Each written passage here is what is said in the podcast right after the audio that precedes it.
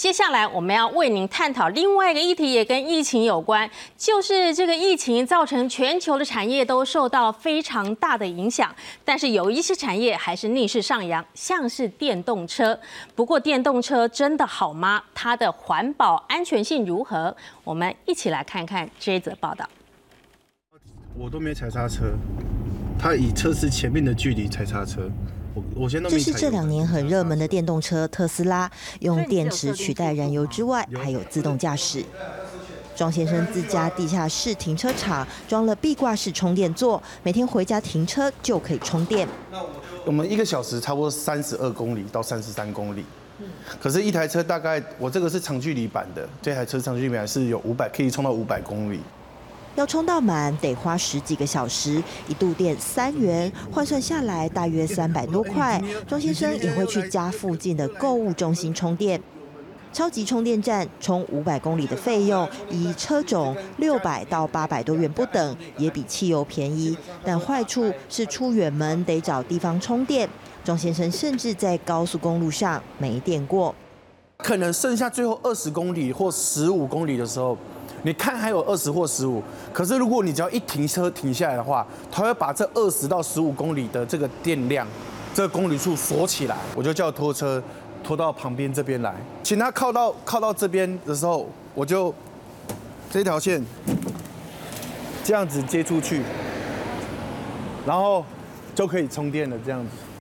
台电估算过，如果全台八百一十五万辆车全部换成电动车，平均一天行驶三十六点一公里，充电一小时，这样全台一天就会增加将近六千万度的用电量，占了总发电量的百分之九点一三。这将近一成的用电从哪里来，就是个大问题。因为我们时间电价的引导，一定是引导大家尽量多使用离峰的用电。那当然有些尖尖峰用电的需求，这个部分我们是希望说，好像把它降低。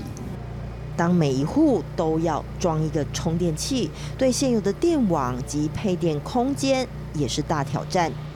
如果是单一户的电动车需求，它可能会到达七千瓦，哦，七千瓦。其实我们一般的家庭用电，它可能只有四千瓦。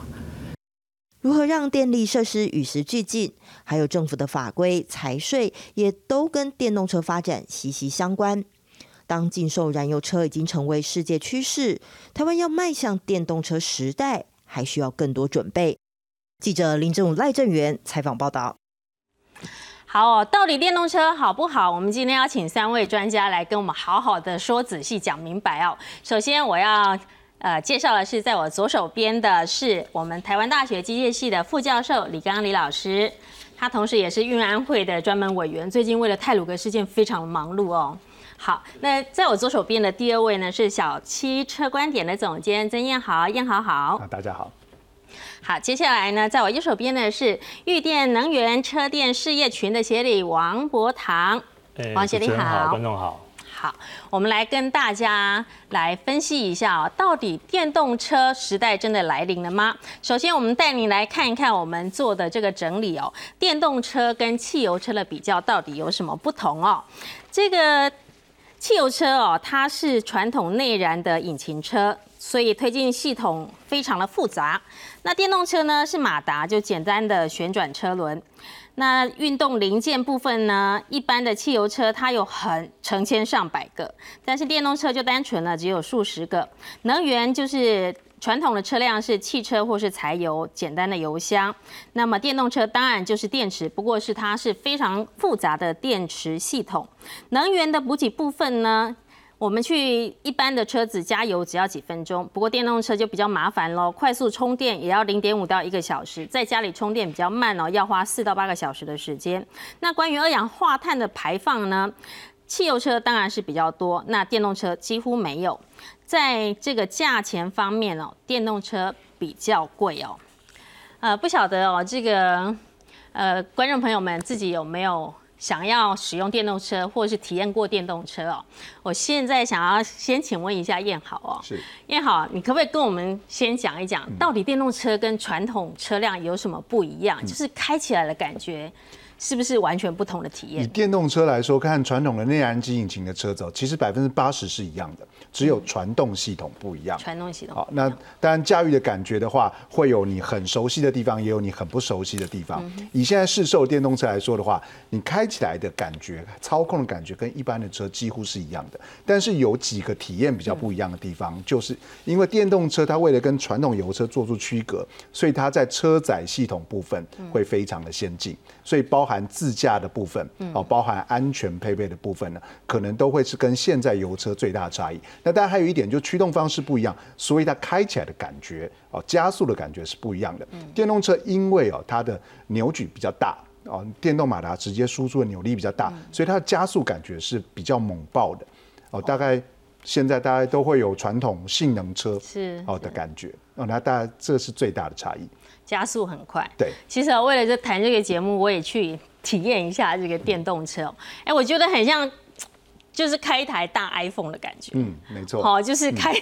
开一台大的这个智慧手机。那您刚刚提到这个加速，真的差很多哎，就是是它只要一踩，然后就咻就出去了，然后你可能就是从零到一百只要三秒钟，嗯，大部分现在卖的最好的电动车都做得到。然后又可以有自驾的系这个系统哦，就是很像以前的霹雳游侠的这个是李麦李麦克的这个车子，我相信是很多车主的梦想车。你只要叫它，它就可以自己这样开出来哦。但是这个电动车哦，它真的安全或是环保吗？嗯我想要请教一下这个李老师哦。老师，我知道您也是一直在研究这个车载的这个智慧装置哦。呃，您曾经说你现在不会买电动车，那原因是什么？其实，如果大家看这个汽车的发展史哦，那我们的这个内燃机引擎这样子的车辆，其实发展已经百年的工业。那电动车其实也不是最近十年才开始哦，其实在过去也发展，嗯，但是没有成功。但因为电动车主要问题就是说，现在我们的整个呃市场，大家来看领导厂商，大家很关注是美国的某个 T 品牌公司。可是如果以现在全世界你看它的销售啊，其实现在大的汽车厂就是传统的这些大的这个汽车的巨人，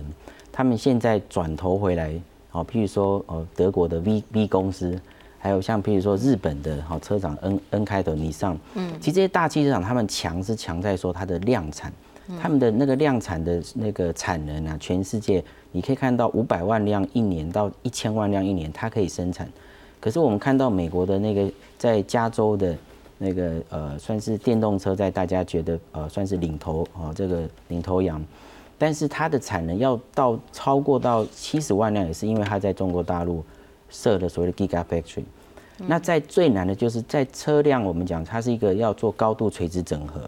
所以它的关键的零组件 key component，它的这个安全性，我们指的是量化可靠度、量化安全性，这是最难掌控。所以各位像刚刚主持人提到，我们用 iPhone 手机啊，其实各位不管用任何电子产品，就算再好的高档的手机，你都会有用过啊宕机的状况。其实，在我们电动车上也发生。嗯，那最近最热门，在网络上大家讨论声量很高，就是中国大陆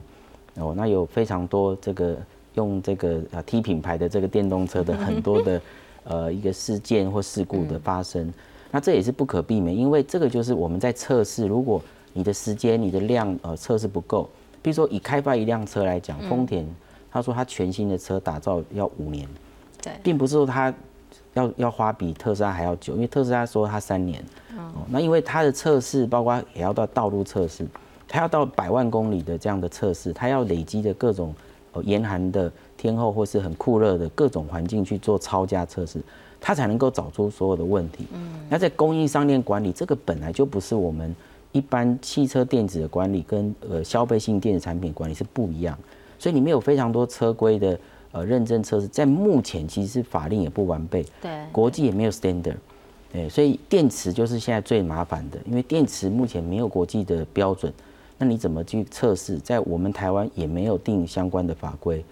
所以老师觉得有潜力，但也有疑虑，对吗？不过因为这个节能减碳已经成为全世界政府共同努力的目标哦，所以电动车产业哦，其实也是真的整体上是起飞的。我们来为大家整理一下，各国为了这个节能减碳的目标，在电动车产业上所做的承诺或是努力哦。我们来看一看哦，就是像二零五零年，挪威他说要禁售这个禁汽柴油车的时间，那么日本跟印度是宣誓二零三零年，那英国跟法国是二零四零年，台湾呢其实本来也定了一个目标，二零四零年，不过后来因为还有这争议，所以我们就不提这个时间，然后再看看什么时候比较好。那么延续刚刚李老师的观点呢，我想请问一下王协理哦，您自己在做这个产业上，你觉得这个产业面来看，它现在最具优势的地方在哪里？但是就像李老师说的，它的挑战在什么地方？呃，以一个车厂的角度来看，其实呃最难被复制的，应该就是它的内燃机的一个技术了哈。所以说，我们看到其实全世界有这么多的一个车厂，事实上，呃，车厂只彼此之间竞争的部分，大概关键的一个零组件，大概就是内燃机。嗯，那我们从呃特斯拉的崛起可以看得出来，事实上，呃，可能就只要一个新创公司，它有一些呃掌握一些关键的一些呃，不管是电池管理的一个系统等等，哦，然后它就可以呃。就做出一台，就是可能它的性能不输一台呃内燃机的这个传统的这个油车，所以我想这个。这个特别呢，所以呃可以看得出来哈，就是说由从中国过去的这个呃这么多的一个新创的一个电动车的公司崛起，可以看得出来。事实上看得出来，就是呃传统的内燃机的这些传统大厂的一些呃所组起来的这个竞争优势，好渐渐的会被一些新创公司所呃带动的一个电动车的一个风潮而超越。这样子，好，那我们来看一看，我们也为大家整理了，就是如果台湾发展这个电动车产业，我们有一些目标，还有那个困境会是在什么地方？我们为大家整理的是，我们政府我刚刚说的，就是二零四零年的目标现在暂缓，但是有另外一个目标是二零三零年客运的公车要全面电动化，新购的公务车也要全面运动。呃，电动化，但是发展的困境在哪里？这个充电桩的规格混乱，现在有 SC 啦、J 一七七二啦、IEC 六二一九六，然后以后如果车款越来越多，是不是应该要有一个这个充电连接器的种类标准出来？那么第二个挑战呢，会是充电的车位跟一般的车位划分不清，不同的这个。车的那个 k 瓦，它需要充电的时间不一样。那充电停车位应该要有这个充电分级，因为有些人就停了就不走哦。所以如果他们一直停在那边，滞留费是不是应该要收取来提升充电桩的使用效率？还有充电桩安装是困难重重，一般家户的总开关的电流容量是七十五 A，然后没有考虑到电动车，所以要升级容量。还要更新室内配备，还要全体住户同意哦。这一点其实我继续跟这个王协理讨论一下。我们早上在讨论的时候，也有同仁说，哦，我们那个社区哦，就是有一户这个电动车的车主，每一次开会的时候就不断提出来说，我们可不可以在这里设那个电动车的充电桩？可是因为只有他一户，所以每一次都是不通过。那其实同样的困境也出现在很多地方。您您自己怎么看？好，我想，呃，以过去我们服务这么多电动车车主的经验来看哦，确实没错哈，就是如何呃协助电动车车主在他的家家里面的自己的停车位里面设置自用型的这个充电桩。会是他从油车跨过门槛去开电动车的一个关键的一个因素。为什么这样讲呢？因为从过去的这样子的一个经验累积下来看呢，其实一个电动车车主呢，如果他在家里面自己的呃车位上面有设自用型的充电桩，大概就已经可以满足他百分之七十好车辆用电的一个需求。好，所以。那剩下百分之三十呢？大概都是他，比如说到中南部去旅游、好出差，有比较长途的一个行驶，好，他才需要在跨城市的一个过程之中去做快速的补电。所以这百分之七十呢，就会影响到一个电动的呃一个想要买电动车车主的人，他能不能好如愿以偿？那所以说呢？呃，确实没错啊。其实，在中央跟地方的努力，过呃过去的这半年一年的努力哈，事实上，呃，我们也看得到一些成效哈。我举个例子，比如说在前年的七月份，内政部营建署哈已经有规定，呃，在前年前年七月以后。哦才拿到使用执照的这些大楼，必须在它的停车位里面哦预留呃安后续安装充电桩的管路哦。那我们也看到台北市政府在今年呢，事实上很积极的推动协助电动车车主在啊自己家里面设置充电桩，所以呢，他提出了两个方案哦。第一个，呃，如果说假设呃您对呃这个管委会对于充安装充电桩有安全上面的疑疑疑虑的话，你可以跟台北市政府的围绕建筑团队啊申请啊由公认的这个建筑师来帮你做背书。那第二个部分呢，呃，对于呃这个大楼管委会好同意。住户来设置充电桩，他也给予实质上的一个大楼管理基金上的一个补助。那我想从这样子的呃各个面向来看的话，我想未来在呃协助电动车车主在家里面设置充电桩的这件事情，一旦能够被呃有效的克服的话，我想电动车的数量应该会哦大幅的卖钱。就是到底能不能充电是一个很重要的问题，所以这也是影响大家想不想使用或是购买电动车的原因哦。我们早上在讨论的时候呢，也有我们制作人就提出一个问题说：，哎，如果大家有一笔钱的话，你会不会想要买电动车？然后结果分成两派，年轻的都说要买电动车，然后我就马上举手说我也想买啊。我们也为大家这个整理了一下。影响消费者要不要买电动车的这个原因到底有哪一些？我们一起来看一看哦。就是愿意购买电动车主要的原因哦。台湾消费者的调查是因为它很环保，然后低噪音，而且。不用加油哦，所以省去油钱的支出，而且他喜欢电动车的品牌还有风格。那不愿购买电动汽车的主要原因呢，就是充电站不足，家里没有办法充电。刚刚王小丽有讲到了，还有维修费用太高，耗材太贵，价格比较高，然后所以大家想要等更普及之后再买。还有电动车主最大的困扰就是目前充电站太少，充电太耗时，维修费用太高，以及耗材太贵。那么在这些主要的原因里头啊，其实很多人是觉得电动车比较环保。那我相信这也是想要呃从一般的传统车辆改成电动车一个非常主要的原因。我想要请教一下李老师哦，老师您您觉得电动车真的比较环保吗？就是它在这个整个制成还有电池的这个制造过程里头，是不是真的有符合呃消费者觉得我只要使用电动？电动车，我就成为环保、支持环保的一员。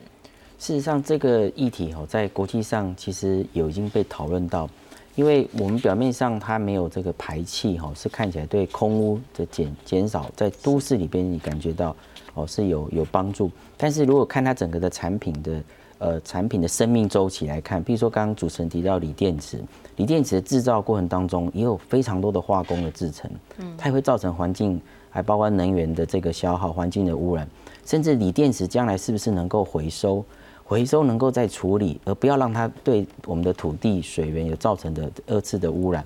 哦，那甚至我们电动车整个的制造加工，其实要怎么样更环保、更节能，实际上也是现在许多先进国家的新的电动车出来，他们想推动。有一派就说，我不一定要走 Giga Factory，嗯，我应该走的是叫 Micro Factory，我把关键的零组件系统做出来，可是我可以运到你的这个当地想要使用的国家来做这个组装，它不要呃增加很多的这样子呃中间的这个呃更多的运送啊，更多的呃能源的耗损，所以我们在看就是说，在整个的产业链的形成，其实这还是可以再做很多的呃改进提升，在能源的。还有在环境的这这个对地球哈这个负担，是大家都还是可以努力的空间还很多。包括现在锂电池，其实坦白讲，并不是成熟的锂电池技术，特别是应用在电动车上面。嗯，老师主要的观点就是觉得它的技术可能还没有像这个汽车百年产业这样，它有经过一个非常。久的时间的演进过程跟这个验证哦，好，不过呢，我们来看一看啊，既然这个传统的车子不环保啊，电动车技术又好像还没有完全成熟，那有没有一个折中的选择，叫做呃油电车？我们为大家整理一下哦，就是呃一般的传统汽车、电动车还有油电车，他们在耗能方面的表现。那比如说小客车耗能还有排放的比较呢，在耗能部分呢？汽油车当然就是非常的耗能，那电动车，然后油电车，油电油电车反而是最节省的。那么在二氧化碳的排放量方面呢，呃，这一般的汽油车当然就是最高，那电动车跟油电车是差不多的。那在 PM 二点五的排放量部分哦，呃，油电车其实也比电动车还要少，所以老师您觉得这个油电车好像是综合之下一个比较好的选择吗？其实也不一定啊。从我们的续航力来讲，哦，当然，如果你有油电车，会比现在纯所谓的电瓶车，哦来讲，里程焦虑这个问题就比较不是哦你会担心的。但是就是说，因为有在车厂也把呃这个油电车哈当做是一个将来锂电池或是所谓的呃燃料电池哈成熟之后，它就应该要消失的一个中继型的产品。哦，那这个现在好像是只有日本比较发展油电车，对对，对，所以其实就是说有不同的的思维，像奥迪他们之前的一个很高层的呃 CTO 就是说，他觉得用所谓油电车，他觉得这是一个很错误的、很 stupid 的的选择。当然，日本这边他就一步到位就好，为什么还要用油电车？是这样意思吗？所以等于说车厂在做投入这个电动车的这个步伐是不一样的。嗯但是在值得关注就是呃日本丰田呃那个社长在两年前在 CES 啊这个这个美国的这个大大的这个展览上，他公开的提出说他们。呃，日本丰田投入纯电动的电瓶车，确实是比人家慢了。那当然，他也看到现在整个全世界，我们来看电动车的市场的渗透率是快速的在增加，特别像是在一些新兴国家，像是北欧，哦，那这个是我们台湾其实也是可以跟这些先进国家来看齐，就是说怎么去推动，甚至应该是从整个国家的能源转型，从我们这个基础的更整体的政策来评估，就是电动车的这个推动的政策要到哪里？是是要配套的整套的方案进来，不然就会造成说我们现在很多特斯拉的用户说他们要用超级充电站要排好几个小时，对这我们身身边的朋友都有提出这样的经验，真的，真的，我的朋友也是这样说。他说他只要一离开台北的时候就会很紧张，那个 app 拿出来说，哇，台北出去以后，中南部的县市都只有一个快速充电站，然后他就会开始很焦虑，这样子，万一要是真的没电的话，是要叫谁来救这样子？因为好，你是这个车子的专家，你告诉我你会选哪一种车？你自己个人的话，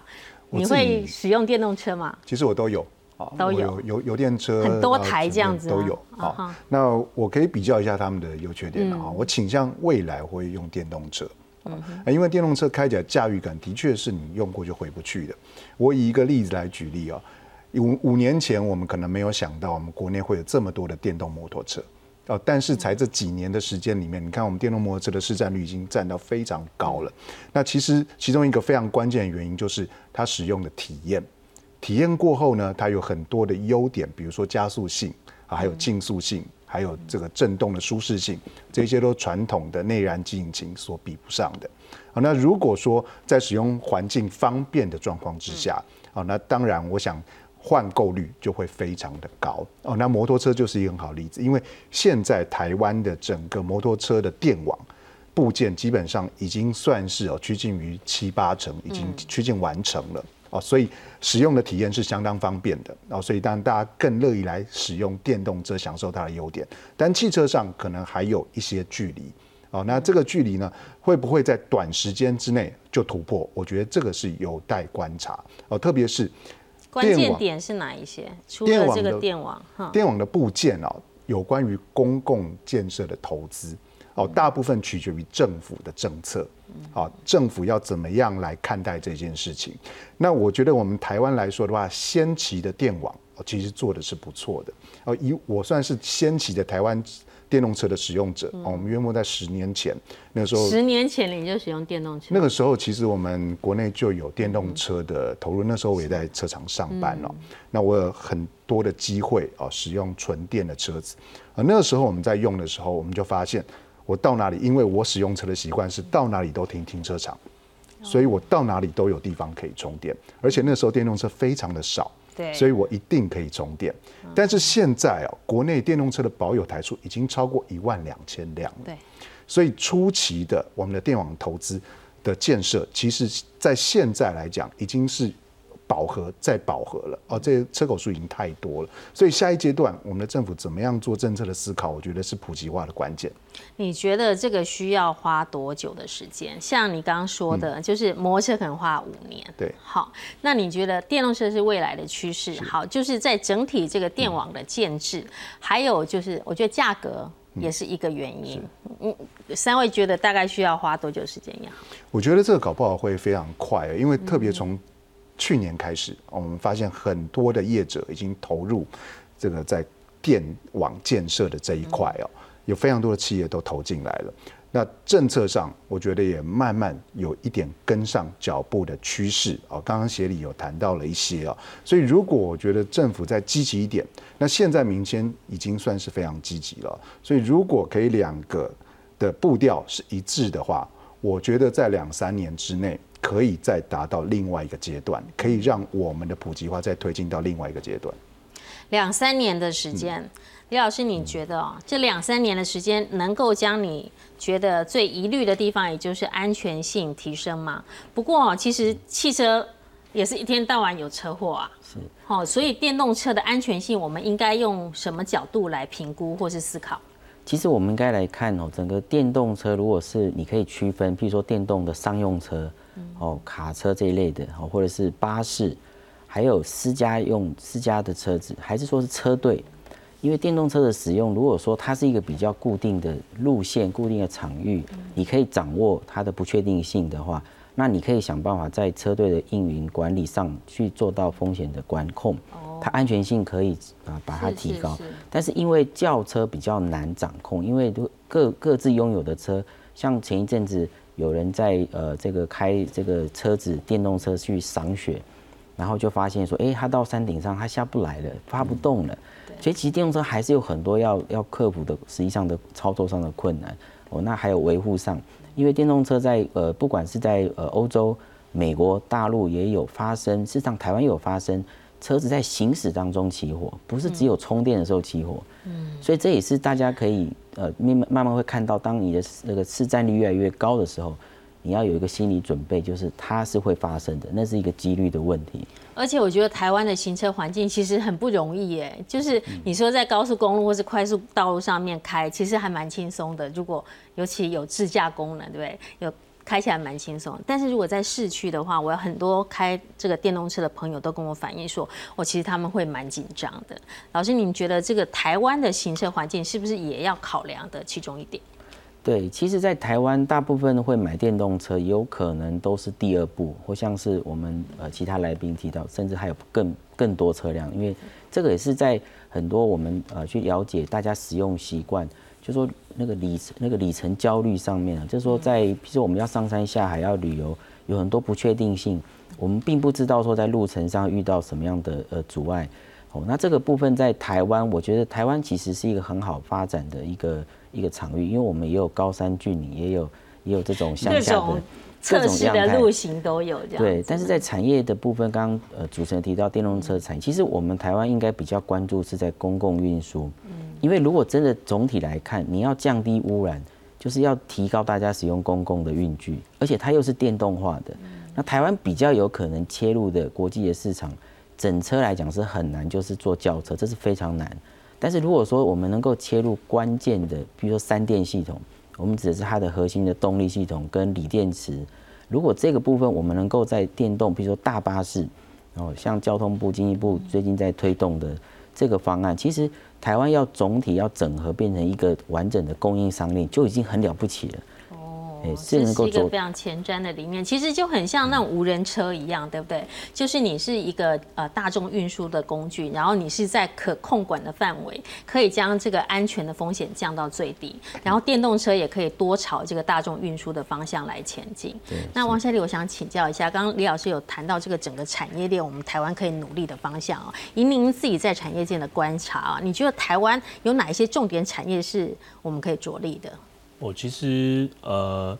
我过去因为这一年大整个台湾都是在炒电动车的这个议题啊，我才发现其实呃台湾有很多很多的这个呃电子公司，它其实在这个整个电电动车产业里面扮演非常重要的一个角色。只是说过去好像台湾在这样子的一个，就像刚刚老师讲的，就是好像欠缺了一个整合的能力。好，所以呃，我们都把很多不错的东西，好技术也好，零组件也好，我们都销给其他的这个这各。这几大的一个电动车的车厂，包含电池的组装啊、三电系统等等。那但是好像呃，反而我们把我们没有把这个技术留在我们自己的国内，我觉得这个是比较可惜一点点。没有国家队就是了，嗯，还是没有一个整合的系统。哎，整车的这一块看起来是现在好像是欠比较欠缺这方面的一个。那您觉得应该怎么做？是政府应该在政策上面，就是把这些厂商全部召集起来，然后。整合一下，然后一起朝一个目标前进。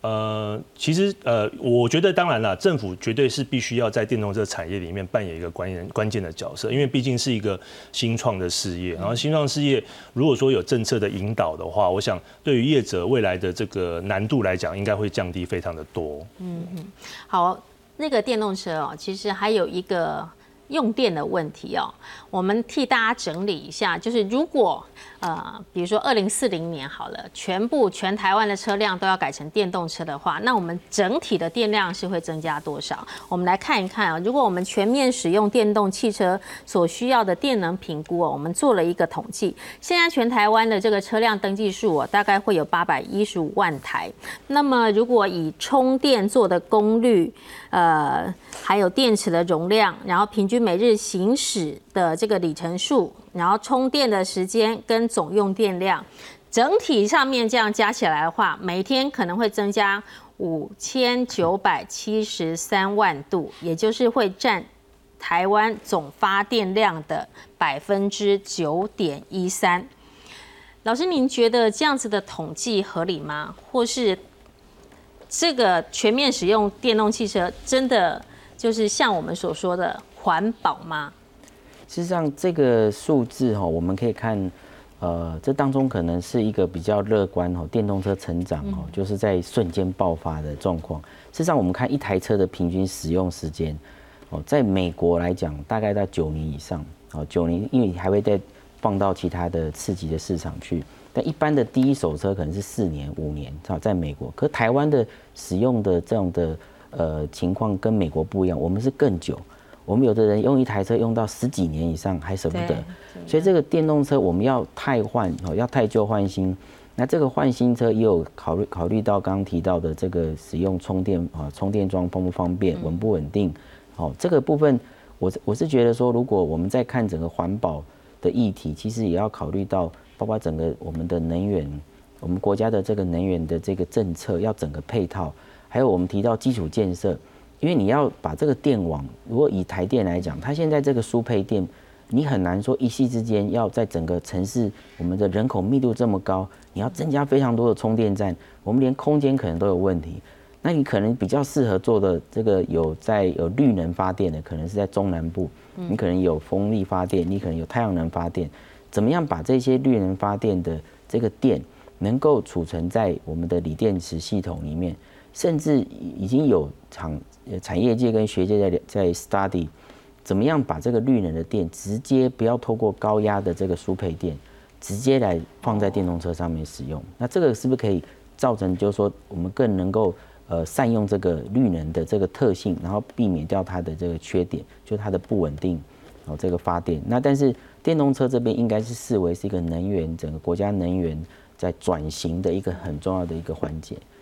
对，老师，你你觉得就是这个整个环节里头啊，如果从现在开始计算的话，你觉得政府应该做的第一步，